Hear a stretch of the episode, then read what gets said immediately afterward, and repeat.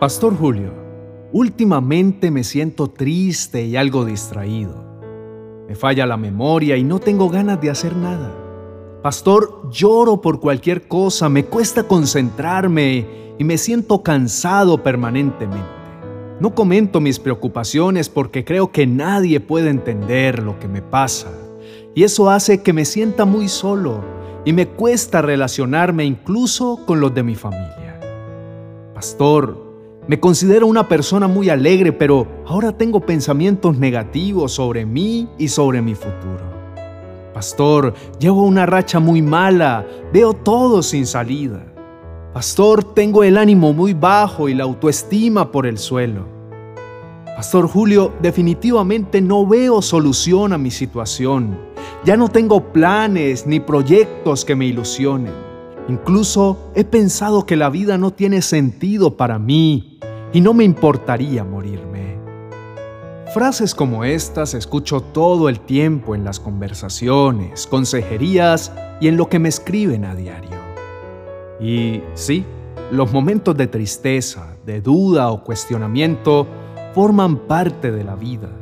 Las personas experimentamos una amplia gama de sentimientos, del más triste al más optimista, y son hasta un punto normales. Pero cuando todos esos acontecimientos empiezan a manejarte y a priorizar en tu vida, es hora de poner atención y venir en busca de ayuda. Por eso en este día oramos y le pedimos al Señor, quítame la depresión, danos fuerzas para vivir y seguir adelante. Aunque no lo creas, grandes hombres de Dios experimentaron sentimientos como los que tú puedes estar pasando en este momento. Depresión, tristeza y nostalgia. ¿Te imaginaste alguna vez a un profeta de Dios depresivo y temeroso? Este fue el caso de Elías, de quien dice las escrituras en Santiago 5, verso 17. Elías era un hombre con debilidades como las nuestras. Elías había acabado de experimentar una gran victoria. En el poder de Dios derrotó a 450 profetas de Baal y por la palabra de Dios ordenó que volviera a llover después de que habían transcurrido tres años y medio de total sequía. Este debía ser un momento de fulgor, éxtasis, victoria, demasiada alegría y celebración para el profeta por lo que Dios había hecho en su vida. Pero no fue así. Elías no estaba muy contento, todo lo contrario. Leamos en Primera de Reyes capítulo 19, verso 2 lo que sucedió. Entonces Jezabel envió un mensajero a que le dijera a Elías, que los dioses me castiguen sin piedad si mañana a esta hora no te he quitado la vida como tú se la quitaste a ellos. La reina amenazó de muerte al profeta y juró que en menos de un día estaría muerto. En este día quiero que pongas mucha atención a esta historia porque Jezabel se dio cuenta de todo el poder y la obra maravillosa que Dios había hecho con Elías, y quería matarlo. Y asimismo, como dice la palabra, el enemigo anda como león rugiente buscando a quien devorar. Entonces el enemigo conoce lo que Dios puede hacer en ti, contigo y por medio de ti y te envía constantemente amenazas poniendo sentimientos de derrota para acabarte. Pero la gran noticia para ti en este día es que no lo va a lograr. Pero, ¿cuál fue la reacción de Elías ante la amenaza? En el verso 3 nos cuenta, Elías se asustó y huyó para ponerse a salvo. ¿Qué? ¿Lo leíste bien? ¿Cómo entender la valentía de un hombre que acabó con una multitud impresionante de profetas de Baal y se burlaba de su Dios y ahora estaba temblando de miedo y huyendo ante la amenaza de una sola persona? En esta mañana te pregunto a ti, ¿has experimentado el poder de Dios? ¿Cuántas veces, al igual que Elías, Dios te ha permitido vivir grandes victorias donde te has sentido gozoso, confiado, bendecido, lleno de capacidades, de fuerza, de valentía, de empoderamiento. Pero todo cambia cuando escuchas la voz de Jezabel diciendo, estás enfermo, no hay esperanza de recuperación, estás mal, solo tienes tres meses de vida.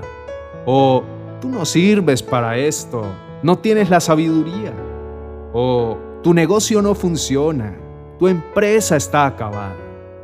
O tu esposo o esposa se fue y no volverá. O tu hijo nunca dejará las drogas ni el alcohol. O nunca saldrás de la crisis económica. Dios no te ama. ¿Lo has escuchado? Estoy seguro que sí. Y es entonces cuando el gozo, la fuerza, la valentía, la victoria, la risa que había en el rostro y la confianza que tenías en Dios se vuelven susto, temor, tristeza y quieres salir corriendo a esconderte en tu depresión. Elías no solo experimentó temor, sino también depresión, como nos cuenta en el verso 4, y caminó todo un día por el desierto. Llegó a donde había un arbusto y se sentó a su sombra con ganas de morirse. Estoy harto, Señor, protestó. Quítame la vida, pues no soy mejor que mis antepasados. Luego se acostó debajo del arbusto y se quedó dormido. Ahora Elías estaba sumido en su depresión y durmiendo bajo la sombra de un árbol. Es entonces cuando un mensajero de Dios se le aparece. Leamos en los versos 6 al 7 lo que sucede. De repente un ángel lo tocó y le dijo, levántate y come. Elías miró a su alrededor y vio a su cabecera un panecillo cocido sobre carbones calientes y un jarro de agua. Comió y bebió y volvió a acostarse. El ángel del Señor regresó y tocándolo le dijo, Levántate y come, porque te espera un largo viaje. Dios le envió directamente cena del cielo y en otras palabras le dice a Elías, no es tiempo de dormir ni de echarte a morir, no es tiempo de llorar ni quejarse, no es tiempo de esconderse, ya es hora de que te levantes y camines, es hora de avanzar y continuar para que cumplas el propósito para el cual te he llamado. Mi querido amigo, ¿Estás luchando con sentimientos de temor y depresión? Seguramente en este día te sientes identificado con la historia y es posible que estés atravesando por un mal momento. Pero el Señor en esta mañana te dice, no es tiempo de dormir, no es tiempo de echarte a morir, es tiempo de que te levantes y camines hacia el propósito eterno que tengo para tu vida. Permíteme decirte, Dios viene y te deja pan caliente y agua para alimentarte, para animarte y quitarte la depresión y darte fuerzas para vivir y seguir adelante. Luego vemos en el verso 8 que Elías se levantó y comió y bebió. Una vez fortalecido por aquella comida, viajó cuarenta días y cuarenta noches hasta que llegó a Ored, el monte de Dios. Hoy te invito para que tú también tomes el alimento que saciará tu alma y todo tu ser, el alimento que te dará las fuerzas para seguir adelante, el alimento que te ayuda a continuar y a vencer la depresión, el alimento que te devolverá de nuevo las ganas de vivir. Acuérdate de las palabras de Jesús que te dicen, yo soy el pan de vida. El que a mí viene nunca tendrá hambre y el que en mí cree no tendrá sed jamás.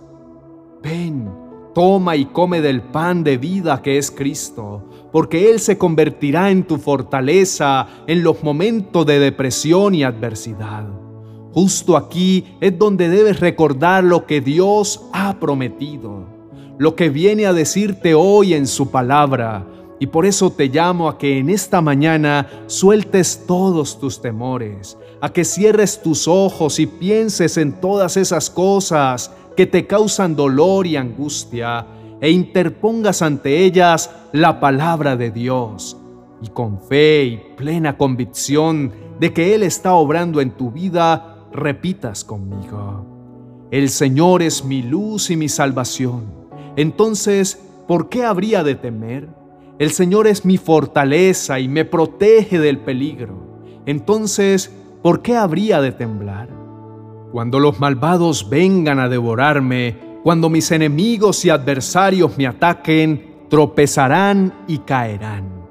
Aunque un ejército poderoso me rodee, mi corazón no temerá. Aunque me ataquen, permaneceré confiado. Lo único que le pido al Señor, lo que más anhelo, es vivir en la casa del Señor todos los días de mi vida, deleitándome en la perfección del Señor y meditando dentro de su templo. Pues Él me ocultará allí cuando vengan las dificultades, me esconderá en su santuario, me pondrá en una roca alta donde nadie me alcanzará. Padre, en esta mañana vengo a clamar como tu siervo te pido con todo mi corazón por cada una de estas personas que están escuchando este mensaje y las cuales tú me has encomendado. Te ruego que toques sus vidas, que abraces a todos aquellos que se encuentran sumidos en un mundo lleno de depresión y dolor, de los que ven todo oscuro y que en este momento no saben qué hacer con sus vidas porque no encuentran una salida. Abrázalos, Señor, te suplico que los tomes en este momento y que ellos sientan tu amor, que sientan que no están solos, que se den cuenta que tú estás aquí y que envías al ángel del cielo para que desde tu alacena y de tu propia mano traigan el pan recién hecho y el agua fresca, del cual no volverán a sentir hambre y sed jamás. Señor, Toma a estas personas que están aquí en tus brazos. Consuela en este momento sus almas cansadas y agobiadas por el peso de la depresión. Ten misericordia con todos aquellos que están luchando con sentimientos de derrota, temor y nostalgia, con los que han pensado que sus vidas no tienen sentido de seguir existiendo. Te ruego, Señor, que renueve sus pensamientos y les des un nuevo aire, un nuevo soplo de vida y esperanza. En esta mañana clamo con insistencia, Padre, por un milagro de sanidad. Pido por todos aquellos que en medio de la desesperación ahora dependen de medicamentos especiales para estar tranquilos y dormir. Pon, Señor, en sus mentes que la única dependencia debe ser tú, nuestro Dios, nuestro sanador y proveedor de todas las cosas. Mi amado hermano que me escuchas, es posible que el diablo te haya hecho creer que eres un fracasado y un bueno para nada, pero hoy, en el nombre de Jesús, declaro que todo eso es anulado por el poder de Dios. Declaro que eres libre de toda depresión, eres libre de toda angustia y desesperación. Eres libre de medicamentos, eres libre del temor, eres libre de las mentiras del enemigo, porque la verdad de Cristo llega en este mismo momento a traer luz a tu vida. Viene para quitar la depresión, para darte fuerzas para vivir y seguir adelante. Y recuerda, cuando el temor venga a tu vida, esta palabra debe estar en tu boca. Yo estaré confiado yo estaré confiado. Dios es quien me da la fuerza para vivir y seguir adelante. En el nombre de Jesús, amén y amén.